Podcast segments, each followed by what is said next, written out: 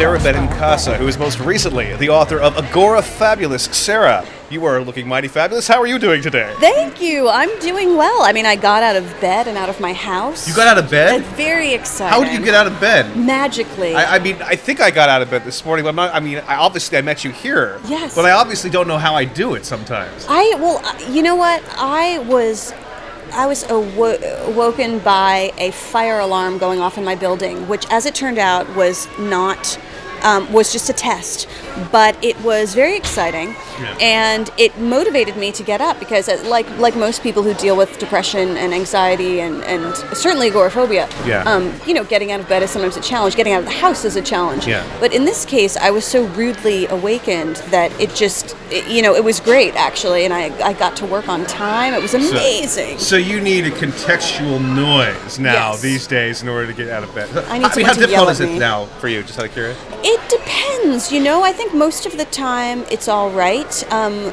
a lot of times I wake up and my first thought is, "Oh no, Oh no! I- I oh think, no, I don't think you have to be agoraphobic to have that That's thought. true, absolutely. You know, I think that's more a function of probably an existential crisis or It's the default setting for 21st century American life. Pretty much. Yeah. And um, but I think generally it's a lot better these days. You know, I, I feel more motivated, especially with the book coming out. You know, I, I've found that it helps me to keep extremely busy, like to overstuff my schedule, because that that is a great, very strong motivating factor. The f- fear of disappointing someone. Yeah. Um, overstuff your schedule. Like how overstuff would you say? I mean, down to every hour book, Oh, Gosh, not every hour, but I I do two hour I, blocks. Yeah, I do a lot of writing. I do. Um, I write for Vice.com and for NewNowNext.com, which is Logo TV's gay site, and um, I write for xoJane.com, and I write for a, a startup called Bookish.com, a publishing startup.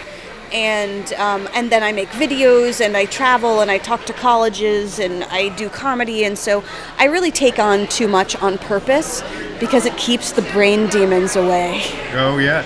The brain demons. I mean, you allude to the voice saying, you know, uh, "I want to die." Yeah. Many times in the book. When was the last time you heard that voice? Well, you know, in the it's interesting because in the book I chose to personify the these urges that I was having um, because it really was like having it wasn't like having a voice outside my head who I um, you know it wasn't like having a schizophrenic break where I was experiencing au- auditory hallucinations but it was like uh, that when, when, when you listen to yourself and you think, I need to listen to my inner voice, what is my gut telling me to do? Um, but your gut is all screwed up because all the signals are messed up because your brain is crazy. Um, so it was more like that. It was more like, okay, I, I just, I want to die. Yeah, definitely want to die. Um, it wasn't that long ago. It was really like four or five months ago. It was when I was finishing the final edits on the book and I was in a relationship that Yeah. um, that ended be in a sense because the guy moved like a, a couple continents away, This is a recurring experience in your life based off of the book. so it, um, it it just was very. It was that you know, like I said, I think I need a lot of activity to distract me from Yeah. my the demon voices or my inner sort of my inner struggles and. Um, so that relationship was certainly a distraction, and the book was certainly a distraction. And with both of those things coming to an end, in one sense, I didn't have these distractions, so I had to face what was actually going on, and I didn't really like that. So hence that. So I actually, my my editor um, at William Morrow was really great and very empathetic, and so I went home for a couple months to Jersey to just kind of get better and get my shit together. And Yeah. my um, my boss at Bookish was great too, and let me work from remotely. So Yeah. so that's the benefit of being a freelance writer. You generally aren't making enough money, but you can do it from anywhere. And it's good when you have situations like this. I mean, these migratory impulses of yours, I'm really curious. I mean, you were saying, I, I learned before we talked that you had made yet another move. Mm-hmm. And this is very much a picaresque tale. It takes us to Boston, Yes. it takes us to Asheville. It's like Moll yes, Flanders, I know, exactly. which I think is a picaresque, Yes, I think, right? yeah, yes. Right, I, I yeah. figured Thackeray or something along those lines was in, in Impulse. But anyway, Howard Defoe. But I'm curious, I mean, do you have difficulties often staying in one spot? Do you feel the impulse to flee sometimes as part of Yes, the I have I have trouble with commitment on many levels. Yeah. Commitment to uh, sometimes to a person, commitment to a place of residence, commitment to a career. Um, I'm I- surprised I got you to commit to this interview. Yes, I did. I did. Very exciting. Yeah. I decided to marry this interview. Although it was last minute, so yeah. Yeah, so yeah, it worked. yeah. A lot of times the last minute stuff works best Yeah. for me. I'm like, oh, okay, yeah. So get, short-term get, commitment, okay. Long-term commitment, yeah. I get surprised into committing. I have to be very surpri- Surprised. surprised into it. And shocked and oh yeah, I'm really shocked that to I wake up. Oh, I've been married to this guy for three years. Surprise! Yeah. Oh, wait, I have a kid? Oh, okay. I have been surprised by my commitment to New York City because I've moved around quite a bit within New York City, Yeah. but I've been here for six years, and that, or six and a half years, and that to me is shocking, like that I've spent that much time in one place. And so, of course, I'm itching now and thinking about moving to Los Angeles or, or Wow. Asheville again or somewhere.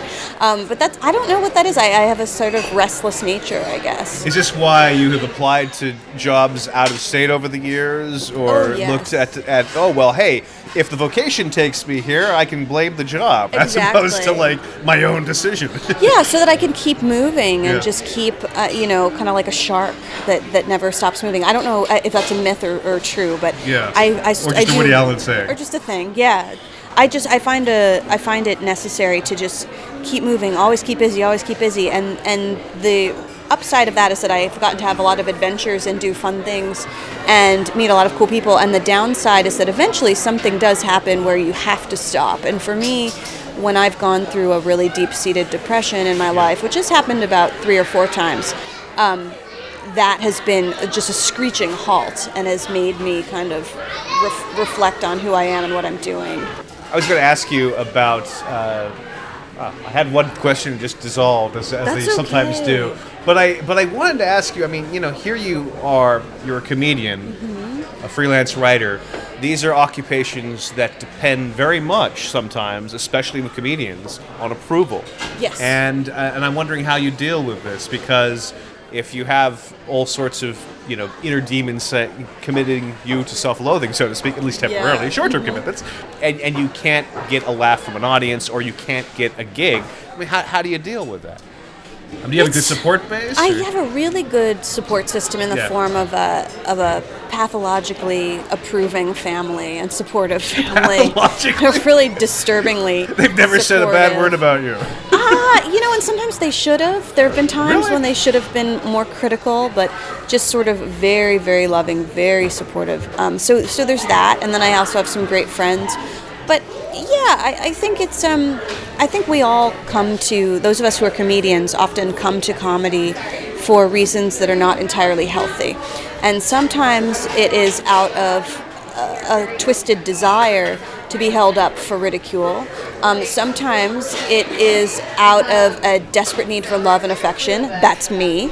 And other times it's for the high of performing. And for me, it's not, I don't think I'm chasing that high. I think it's more about affirmation, which is, you know, a, kind of ridiculous because you cannot, it, it, it's, it's a losing battle because no one is going to be liked all the time. No one Yeah. is going to be approved of all the time. So it's um, I wouldn't say it's necessarily the most psychologically healthy choice for a career, but it is the choice that I have made at this point. And and writing I think is so similar. Comedians and ri- comedians are writers. We just tend to do our writing in notepads and then perform very short form Sure. stories on stage. Yes. Uh, my query that had dissipated and the ruminative mist has come back. Ah, And it was about this notion of adventures taking you away from home.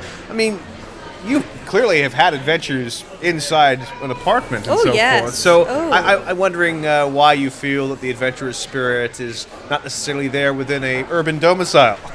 You know, I think that it's a, well, it's a little boring when you're just adventuring with your television set and your books and your comfort objects. I love I love I love the song I am a rock because I you know I have my books and my poetry to protect me. I'm shielded in my armor.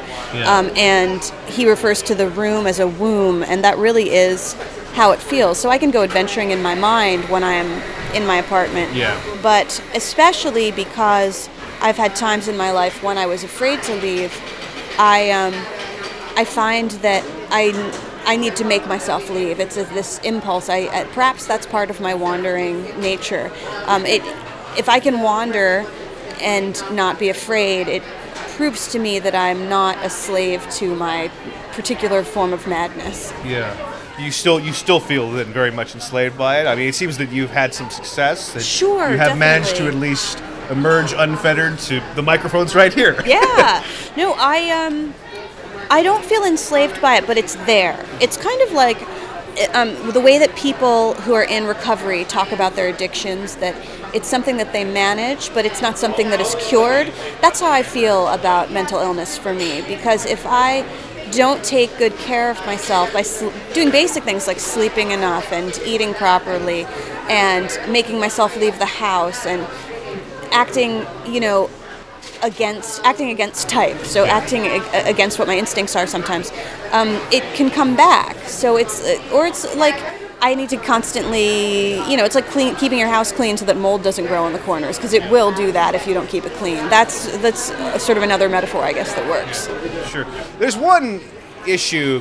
I mean, the notion of freakishness. I was hoping to unpack with you. I mean, Hmm. at the beginning of your book, you referenced the automobile automobile accident of Lee Redmond. Yes. Redmond, of course, known as the person who had grown the longest fingernails. She gets into this accident, and they're ripped from the ends of her fingers. You identify, using this example, two types of freaks: those who are innately freakish, Yes. and those who cultivate a freakishness, and you put yourself very squarely in the first category. Um, I'm wondering, are you resentful in any way towards those like Redmond who cultivate freakishness like this? I mean, isn't the freakish attention that they seek, perhaps you might call that freakish? I mean, what of this notion of being drawn to being a freak and being a freak? I think I'm jealous of people who choose freakishness because it speaks to a courage that I wish that I had. And one might also say that they're dealing grappling with un, you know diagnosed or not their own mental illness, but for Sure. me, you know, seeing somebody who gets tattoos all over his face, I'm like oh wow man that's pretty cool i mean i wouldn't want to do that but it's pretty cool that you're that tough that you would put yourself on display in that way i mean i suppose in a sense i've, I've maybe crossed over a bit be, into that realm by doing a live show Yeah. about it by writing the book about it but that to me is more um, celebrating and dealing with a freakishness that was already there that was inherent in my character um, rather than seeking it out like you know having a million different piercings in my face or, Yeah. or whatever so I, I guess i have a kind of envy of people who are willing to do that um, i don't i don't I don't know if envy is the right word. I don't want to emulate it, but I envy their chutzpah, I think. I envy their, their guts. You don't think there's something wrong with someone, or I'm not wrong. Oh, no, I'm sure there's something very I mean, but but I mean, something freakish about someone who just decides to go that direction. I Oh, mean, you have sometimes to be nuts. mania and obsession causes one to do very strange things. Absolutely, Yeah. but it, but if I if I ignore that reality that there's probably something very wrong with these people, um, and instead buy their story, which is that they this is just something they decided to do, then I feel envy. Like, oh, wow, you chose to be a weirdo. That's Yeah. so neat. Like, well, that must be neat. But I mean, what is weird? I mean, like I could call myself weird. I walked the Great Saunter last year, and I plan to do it again this year. What is the Great Saunter? You walk the perimeter of Manhattan. It's 32 miles, Oh, and it's wonderful. It's a lot of fun. But there are people who I've explained this to, and they look at me as if I'm a complete freak. But they just have not engaged in the act of long distance walking. And for me, it's very calm. You pick up all sorts of snatches of conversation. Uh, it keeps me healthy because I detest gyms, and, and, and I would rather. I need to obviously metabolism being what it is. You have to get some kind of exercise, and it's it just takes me away from the home. I mean, you know, it, it's it's it's great on so many different levels. But but the fact of the matter is, is that I'm obsessive enough to walk 8, 12, 14 miles sometimes, uh, or in this case, 32. Wow. And you might say that perhaps I'm cultivating freakishness this way, but on the other hand, I don't view it as freak, freakish. No, and I don't think the people who tattoo their faces or grow their nails long, maybe they don't view it as freakish. I don't think they do. I know. think they, I think they want to be different, and their different becomes their normal, and they take pleasure in being viewed as the other, but they them don't think of themselves as the other. Yeah. Um, I, there's a kind of delight, I think, in that conflict between their internal view or their self view of being normal and their realization that the outside world is always going to see them as abnormal. They, they take delight in that for some reason. So your your your uh, concern then is is a deliberate attempt on their part to seek an outsider status as opposed. I mean, but maybe that's who they are. Maybe Well, I that's think that's I. I'm not. con- I. I just sort of. I envy it. You know. Yeah. I think it's it's cool. Like it's to have that much.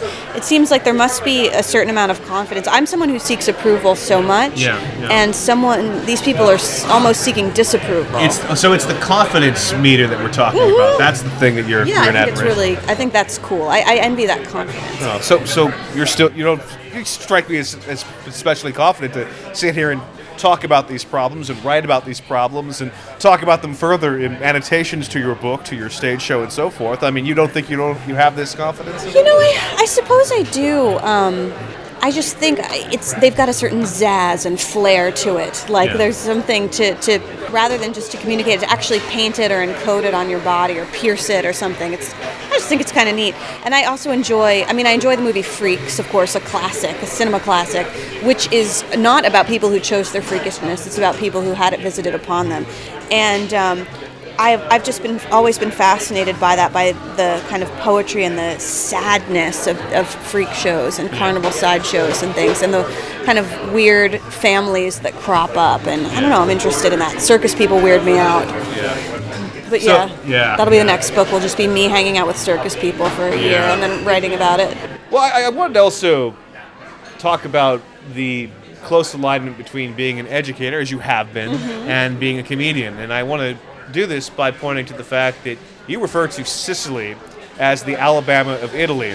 Now, the geographical part of me had some issues with this because Alabama is largely landlocked and Sicily is an island. Right. So, how do you account for this? I mean, you do cite numerous historical examples, but does this fit in with the American uh, problem concerning geography? Uh, well, no. I think it, it is emotionally, it is socially, it has a place in Italian society, not unlike uh, our Alabama or Mississippi, as in it's a hee haw, hick, backwards place where people have guns and are stupid. That's the stereotype, anyway. But that it has some real natural beauty and has some real wonderful rural aspects. That's what I meant by that. It, um, it is the kind of place like, you know, no generally speaking, if someone is like, I'm from Alabama, no one's like, ooh, that's so impressive. People are like, really? What's that like? At least in New York City. And so. well, not me.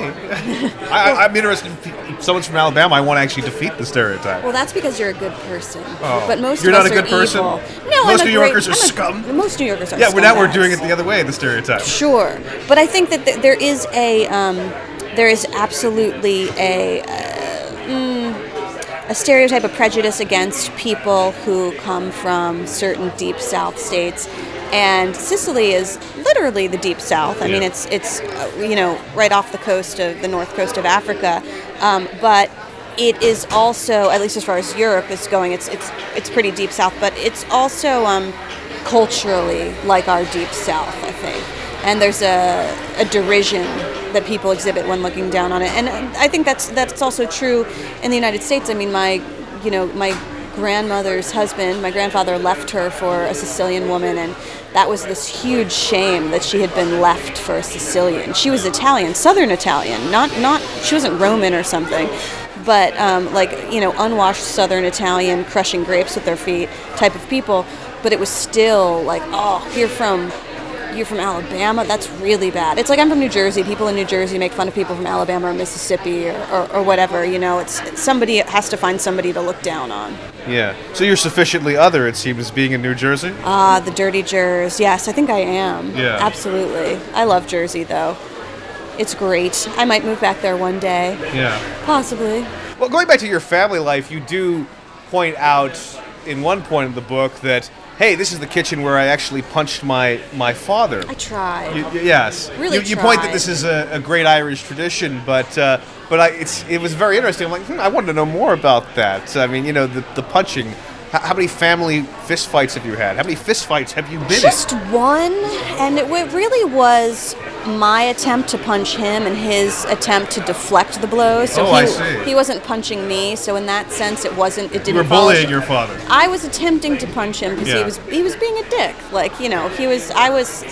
Let's see. I was 18. Yeah. That would have made him uh, 42, and he was being a 42-year-old dick, and I was being an 18-year-old angry bitch, and it, we were clashing.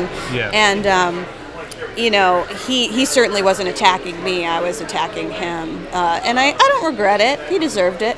What caused you to resort to violence during that particular moment? Oh, it's just I was the so, culmination This of. was soon after my friend who I write, well, my camp friend who I write about in the book Yeah, is Kevin, um, had, it was soon after he had died, and I was really on the edge, and my dad was just pushing my buttons by asking questions about why I hadn't met certain deadlines and, and why I wasn't adequately prepared to do certain things, and it was, you know, a, a high stress time for him in his life, I understand now, and so it just sort of came to a head. Gotcha. I, speaking of friends, I, one thing that was very interesting to me was okay, so you have this college friend at Emerson, not a big fan of Pepper's.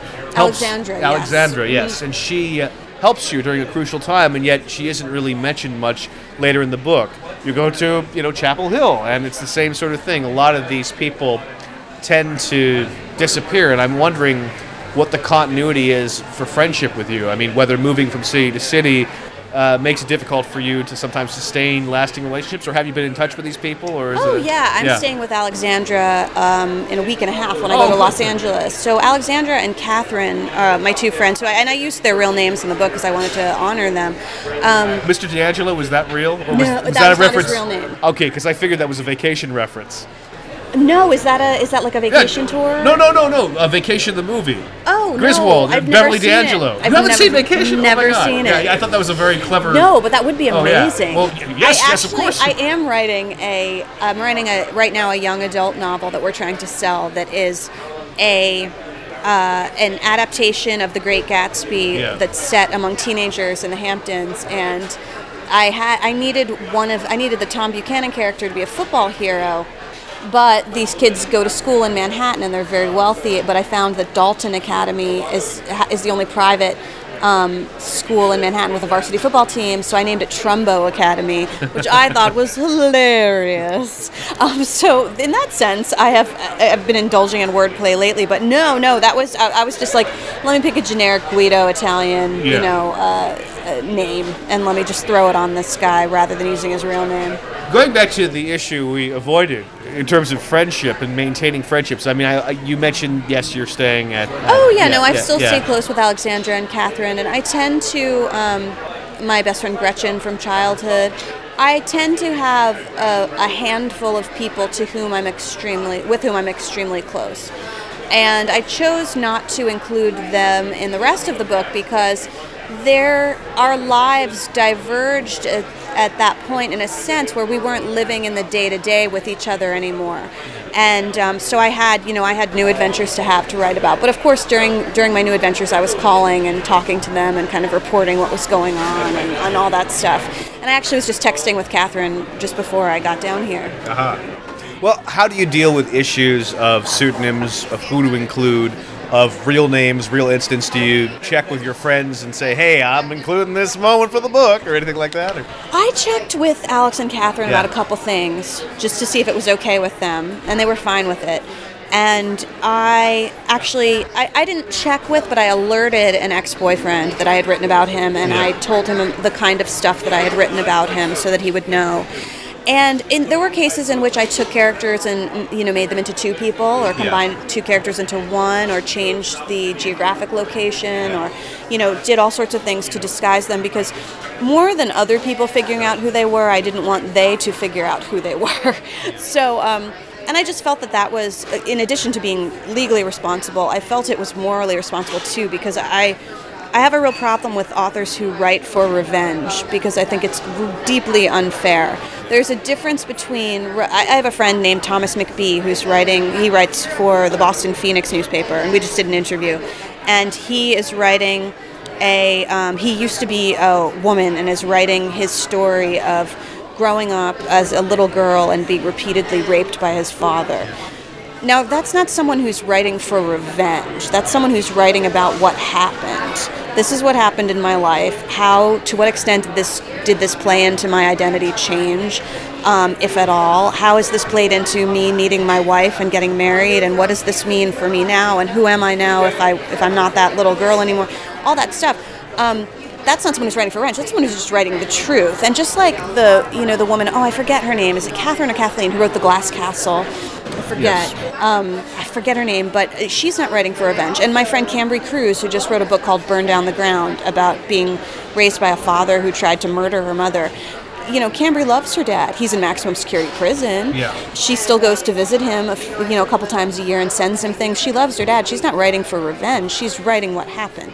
So there's a difference between doing that and you know, when you read something where someone has very clearly written just to humiliate their ex, that really bothers me. Like, sure, maybe your ex was a real a real d bag, Yeah. but you it makes you look smaller if you use your if you very clearly use your platform as a writer to try and destroy that person it's different if you use them and turn them into a character and they're pretty well disguised i think. And then maybe only your intimate friends will know and you can all have a good laugh about it.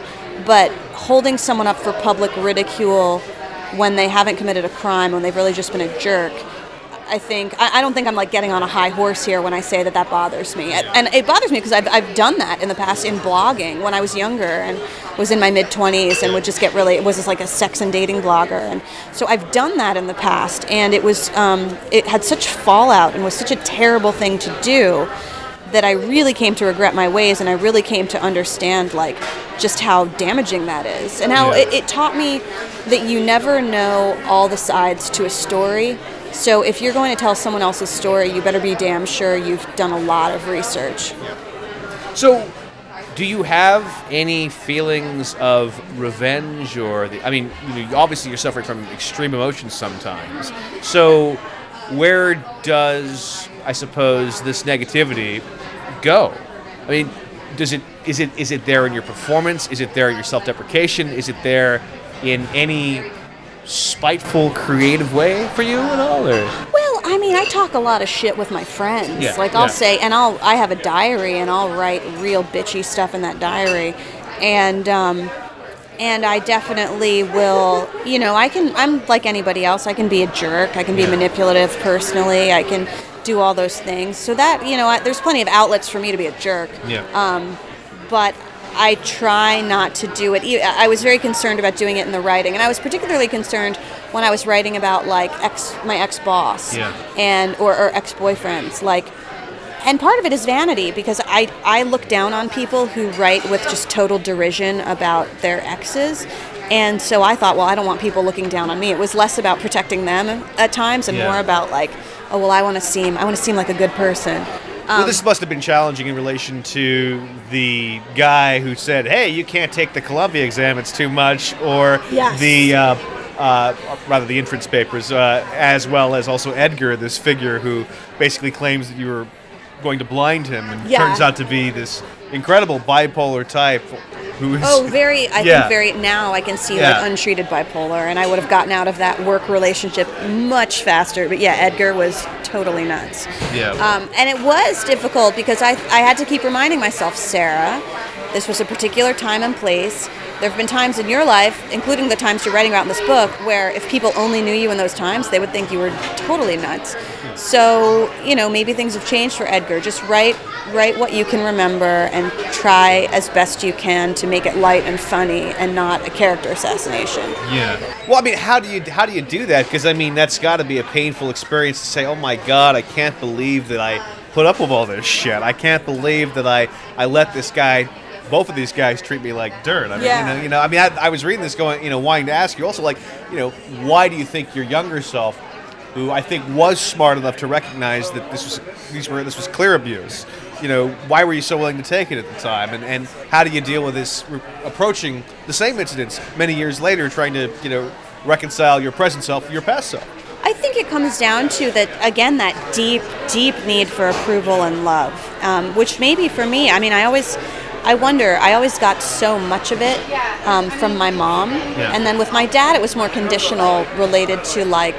Uh, grades and things like that. At least until I got older. Now he's very unconditional in his love and support. But when I was Yeah. growing up, he wasn't. So I think some of it probably has to do. My relationships with men probably, you know, have to do with really wanting approval and love, and so that would explain in part why I behaved the way that I did with with that relationship I wrote about, and with with Edgar, who even though you know he was clearly not a fatherly figure, and clearly it was not a romantic relationship because he was gay, but. Um, to have that that may explain how some of that played out in the course of the narrative and that's maybe that's why I wrote it the way I did um, but you know I, I think um, I think a lot of women have that issue I think a lot of us are, are acting out of deep old instincts whatever we needed to do to survive in the eyes of the male who was around us um, that's you know that's kind of what we do into our adult life too Yeah, yeah. I wanted to also ask you about the the blender moment in Oh, this yes. book. I mean, you come from a clear family culinary scenario where it's pretty much Boston market Oh, yeah. dinners and take out. vats of mashed potatoes and the like. I mean, have you have you made any progress towards cooking Oh, in, in- in recent years? No. You know, I've actually that's not true. I have. I can make like four things and make them really well. Such as such as what? um, I can stir. I can saute spinach Okay. and make it delicious. I can make really good eggs, scrambled eggs. I can't really hard boil them or do over easy. I don't know what that is, but I can scramble them. yeah. Uh, I can, if if I have all the stuff with me, I can make good bread. But I've been trying not to eat so much bread lately. yeah, And uh, gosh, what else can I do? You know what? I, I can make a, actually City Bakery where we are right now has a delicious kale salad, which is Oh, yeah. incredible. And um, I found a rip-off recipe for it online, and I make a really kick-ass imitation City Bakery kale salad. You know, the allrecipes.com is your friend. There's Oh, tons of. it's I mean, wonderful. yeah, yeah. So I and I find that I'm I'm out a lot. I'm out of the house a lot. So I'm not. I was actually just um, talking to an author online, uh, Alice Bradley. She she tweets as Finslippy. And she was encouraging me because I, I wrote, just wrote something for xoJane about how I'm scared about my book coming out, and it's a post that went up today. And one of the things I'm scared about is gaining weight on the road because I'm on Weight Watchers. I'm trying to like keep it in check and she told me that she brought a lot of like fruits and nuts and vegetables with her uh, before her book tour. So I'm like, okay, I need to go shopping. I need to go to Trader Joe's or, or, or Whole Foods or whatever before my book tour and like stock up on stuff. Yeah, but I mean, you know, is it is it a weight issue that prevents you from, or a time management issue that prevents you from like trying to cook more or trying to? Um, I would just rather, I'm so obsessively career focused that if I have spare time, what I'm going to do with that spare time is maybe, and I'm hungry, I'll probably order food out and then spend the rest of the time doing some kind of self promotional something or other. Or, you know, working on a second book. Or, Yeah. I mean, you know, the, the first one isn't even out yet. And, you know, we didn't even have finished copies, and I was already working on a second book in a Yeah. new genre and being like, to my, bugging my agent, like, do you think we can sell this? Do you think we can sell this? What do you think? Um, setting up comedy shows or pitching new freelance stories. I, I'm very, very career driven, Yeah. and to the to the extent of neglecting other important things in my life. Sometimes. Well, well, then what do you do to unwind? I mean, part of the wonderful, I, I enjoy cooking, and, and one of the great things about that, you know, one maybe two hours is it frees up your mind, Right. and then your mind is able to, you know, be in this sort of rest state, and then all of a sudden, aha, I've got the solution to that. You know, and then you have food too Yes, at and the you end have of food it, too. which is an so awesome it's like it's like it's you get so many trade-offs. So I'm wondering, do you have, what do you do to have that sort of you know downtime to kind of shut your mind off temporarily so that you do perhaps arrive at solutions to some of the problems that you're you're obsessing over. I sleep. Um, Sleep- sometimes sleep doesn't count. Too much. I, you know, I really don't have anything that I use to to blow off steam. I um, I I don't, and that's a problem. That's something. I mean, I go to two. I have a, a psychologist and a psychiatrist, and that's something I talk to them about. When I do allow myself to chill out, it usually involves listening to my favorite um, my favorite podcast. No offense, but my favorite podcast is um, Stuff You Missed in History Class, which I love, and I love listening to Tara Brach, who's a writer. She wrote a book called Radical Acceptance, and she's a writer and she's a practicing psychologist, and she is um, also a Buddhist who lived in an ashram for many Yeah. years. And I have I have very real hippie tendencies, Yes. and so um, listening to her talk about like how to deal with common life problems from a Buddhist perspective is really interesting. So I would let's say listening to podcasts, and lately I've sometimes been listening to music, which is totally different for me because it, Yeah. it turns off a certain part of my brain. The Dave Matthews over Oh, and over again. the Dave Yeah, Matthews yeah. Band. Yeah, I'm not as into repetition, uh, thankfully, as I was in the acute. acute Very patient phase. mother, yeah. Very patient mom, letting me listen to the Dave Matthews Band, same song over and over and over again on our way back from Boston to, to Flemington when I was really having an acute mental health crisis and was in the midst of, um, you know, feeling suicidal and being very agoraphobic. And yeah, so I, I do, I will always have a fond spot for the Dave Matthews Band. That's So, true. so it seems to me that the way to put your mind at rest really is through sounds, whether it's the sound of a voice, the sound of music, the sound. of, don't know, that, well, the sound of the sound. Uh, music. yeah, I'm, I'm expecting you to go ahead and.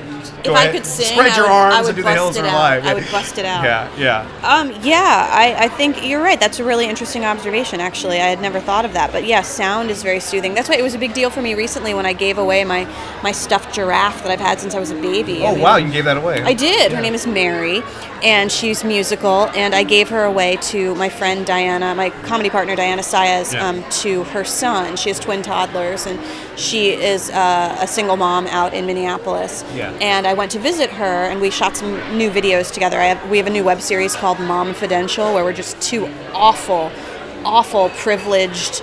Like Park Slope mommy vloggers, Yeah. and we're really terrible talking about like our nannies, and it's just it's racist and offensive and heinous, and it's wonderful.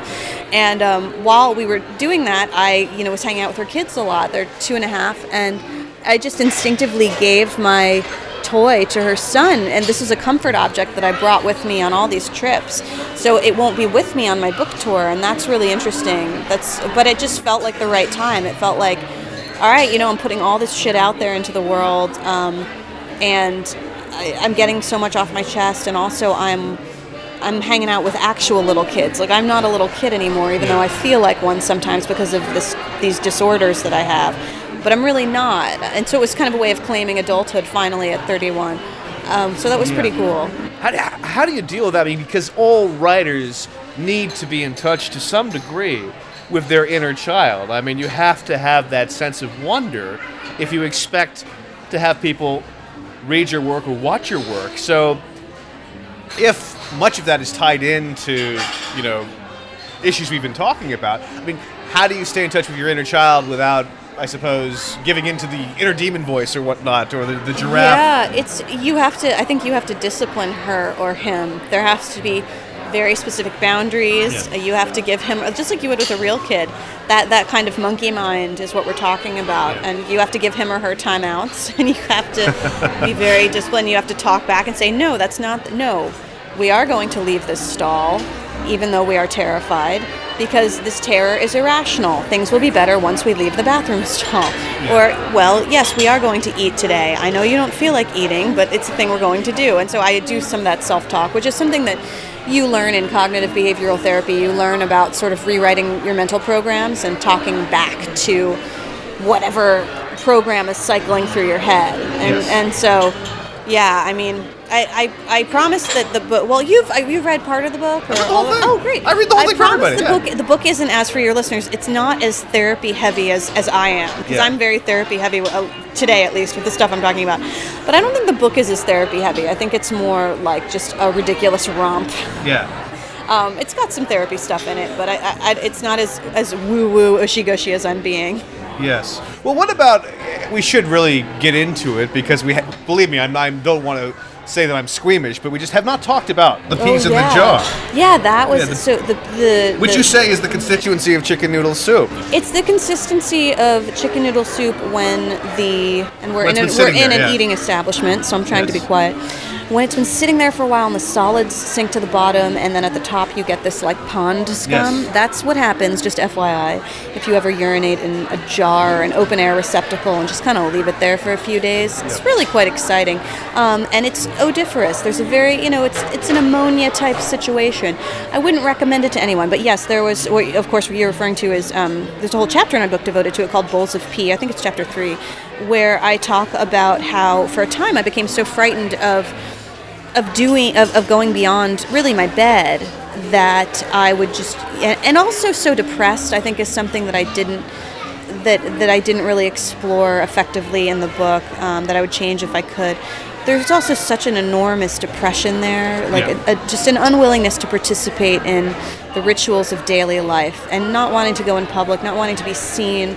And so I, in addition to not bathing, started, you know, urinating in bowls. Yes. Um, and so that is something that it's funny. A few other people have told me that they've done that now. It's like the secret society of bowl pissers. And I thought peeing in the shower was pretty right, daring. we all yeah, did, no? but no. Um, so that's that's an interesting part of the book. That is the, I think it's the hookiest part of the book because it's the most sensational Yeah. and the most gross. And I deliberately included it because I knew that you know every, every story needs. Uh, if it, otherwise, I don't want to just tell like one privileged white woman's journey, which is what so many of these fucking memoirs are. I needed to and I am a privileged white woman, so who's you know educated and has a very loving, supportive family and has enough money and, and all these different things and has health insurance for now. And I've been very fortunate in my life in many ways. So I thought in, in addressing the problem of well, what right do I have to tell my story? Why is it interesting in any way? I thought, well, let's really let's really dive into the really gross shit. Let's get really let's get really deep into it and expose the nastiness that's there because on the surface, you know, oh, Sara is a girl who grew up in an upper middle class household and went to college and got sad is not a compelling story. But underneath it, and I think this is true for many, many people who, who will think to themselves, oh, I'm not that interesting, my story's not that interesting. Well, actually, it probably is because there are things that you do that you think of as normal or that you've done that you've just put to rest that actually are quite abnormal. And Yeah. that's where the rich stuff is, in the darkness and the grossness. But this notion of giving yourself permission by mining the stuff that is likely to make readers squeamish, mm-hmm. this is interesting to me because typically, I, at least for me and for a lot of people I know, if they're just sitting there and riffing on something that seems normal to them, as you, as, as you say, I mean, it could just be completely bizarre to another person. I, I, so I, I'm wondering why that outpouring is is coming in relation to to audience approval, to to how they're going to go, ooh, pee, pee in the jar. Because for me, I, I it wasn't so much. I mean, I didn't find that so much squeamish. I So I found it more sad more than anything else. Well, that's so- a, that's another yeah. thing too. I think to justify the story, I think there needs to, you need to go, wow, this person really suffered, and that for me is the most concrete evidence I could provide of my suffering because I was never confined to a mental institution. Yeah. You know, it's not like a girl interrupted, which is a terrifying and sad memoir. Um, I was never in a mental institution. It's uh, you know, I've never done a ton of recreational drugs and, and, and had to go to rehab or anything like that. Um, I've not committed huge crimes because of my, my disorder. And so I had to say, okay, well, what have I done that's really fucked up? Because that is what is going to, I think, justify my having written this story. And also, it's, it's honest. Like, if I'm going to tell this story, I need to be honest about the things that I did. I'm, I'm reticent to be honest about the things that other people did because that's their story, not mine. But I need to be really honest about what I did. And Yes. so that that was, you know, that was actually how this story started. I started out by, or excuse me, not the book, but um, I started telling that story one time on stage years ago, and I was in 2009, I think. And from there, I was like, well, you know what? I'm gonna turn this into. This is not a stand-up comedy topic. This is a, like a one-woman theater show topic and I want to write a book too. So I used the theater show to write the um, to actually write the book. Yeah.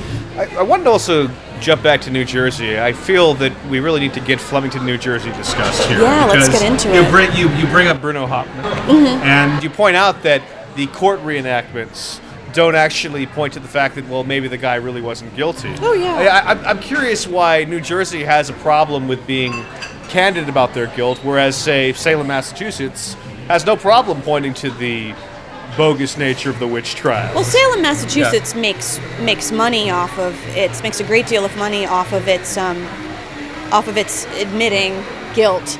Um, and also, most people know that witches and magic um, and God aren't real, and so I think that's why. oh, yes, that- there is that. There's also that.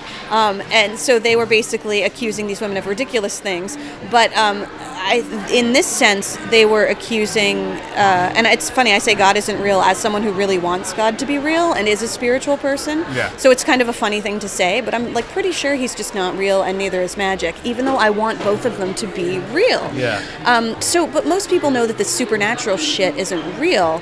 That these, what you said. I mean, I believe that you can have psychic powers and not to move things with your mind, but that you can pick up on other people's sort of internal broadcasts. I just think, and and I think actually that there can even be possibly ghosts or energy left over. Like I, I do believe that there are things that happen that are not concrete, that science has not discovered yet and cannot define.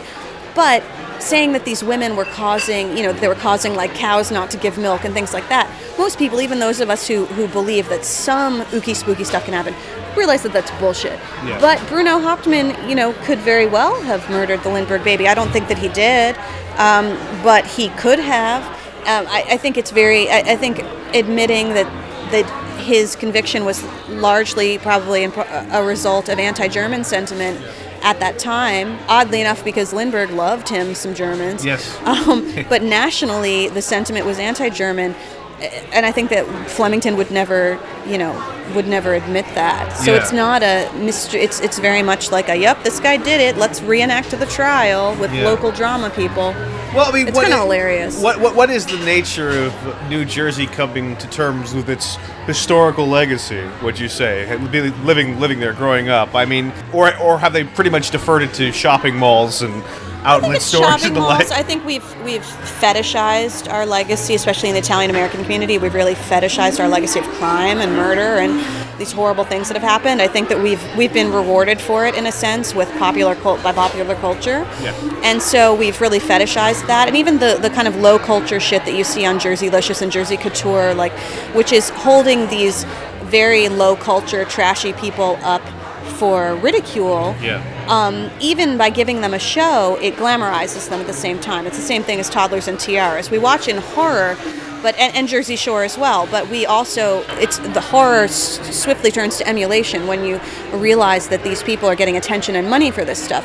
So Jersey is a very interesting place to be right now. It's a very strange place to be right now. I, I enjoy it. I mean, what I do love about we we have a um, a wonderful magazine called Weird New Jersey, which details all our strange stories of hauntings and I've- I've murders that, and things. It's wonderful. It's, there's a comedian There's named loads of crime going on in Jersey too. Oh, You know, yeah. buried bodies, absolutely everywhere and mobs. treasure yeah. and uh, uh, more than just Sopranos crap. You know? oh, yeah. absolutely older stuff, pirates Yes. and things. And Chris Gethard, who is a, a comedian who has a book out now.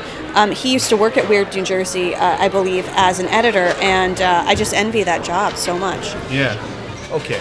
Uh, one last question. Sure. Um, Take two if you need yeah, to. yeah, exactly. Well, this this will probably be an elaborate one, so we'll keep it like that. So, WFAN, you Mm-hmm. mentioned in the book as the wonderful radio station enjoyed by numerous New Jersey Oh, the fan, dads. WFAN. Yes, yeah. exactly. Uh, and you also had a career at Sirius for a little while. Mhm, for two Um, years. and I, I'm wondering, do you think that there's, you know, any shot restoring, I suppose, the old local morning crew radio glory, or is, are those days totally done? Is it all? Oh, you mean if I could do that? Well, yeah, I mean, I'm, I'm curious. You know, from based off of your experience, based off of your dealings, do you think that those days are dead? Do you think that radio has a future, or are we just basically going to be putting out podcasts into the world Oh no, I think I think that audio storytelling and report, reportage is not dead, but I think Yeah. radio is dying in the Yeah. same way that magazine journalism um, or magazine publishing, not magazine journalism, magazine publishing is dying. I absolutely think so. I think that SiriusXM is only going to last so long because its technology is already a dinosaur Yeah. and it's unwieldy. Yeah. Um, I think particularly when you have services like Pandora and Stitcher and you know these uh, Spotify and things like that, um, and the abundance of podcasts that are available for free or for real cheap on iTunes. Yeah, I think radio's dying, but I, I, I think that there's a place for the stars of radio, these these voices that we love, to do really well if they're willing to be flexible and move over to the internet. Yeah. Uh, we want the personalities, we want the intimacy of this medium. It's the most intimate medium, um, possibly aside from even more intimate than reading, I think. And I love it. And uh, you know, personally, I would I would love to work full time in radio again. That would be really wonderful. in Talk radio. You've got this podcast going on. I mean, to what Sex degree and is other human Yes, exactly. So, so to what degree does radio or podcasting or anything along these lines, audio-wise, help you as a comedian or as a writer? Uh, well, there's a little bit of income, a tiny trickle of it to do with having a having a platform Yeah. and also having uh, a sponsor, which is really nice. But um, it's fun. Mostly, it's really fun, and I think it also it also for me, I used it to publicize my tour dates and to publicize my book, Agorafabulous, and things like that. So, um, so it serves, and, and it's also just fun. I mean, I'm a I'm kind of a too much information oversharer, uh, as many people in my generation are, and um, so it's a perfect venue for me to do that. It's also really fun because we get to give advice, which is what I did on my radio show on Sirius XM. I hosted and produced for two years. It was called Get in Bed, and it was about um, sex and love advice. And so now Marcus, my co-host and co-producer, and I get to just do that, and we can swear and do whatever we want to, Absolutely. which is very fun. Sara, I know you have a senatorial timetable, and I know you must eat lunch, but thank you very much. It was a pleasure to chat with you, Thank and you. hopefully we'll talk again. Thank you so much, Ed. Thank you. You wanna go, you always wanna go. You wanna go somewhere where you don't know. You always run, and when I try to run.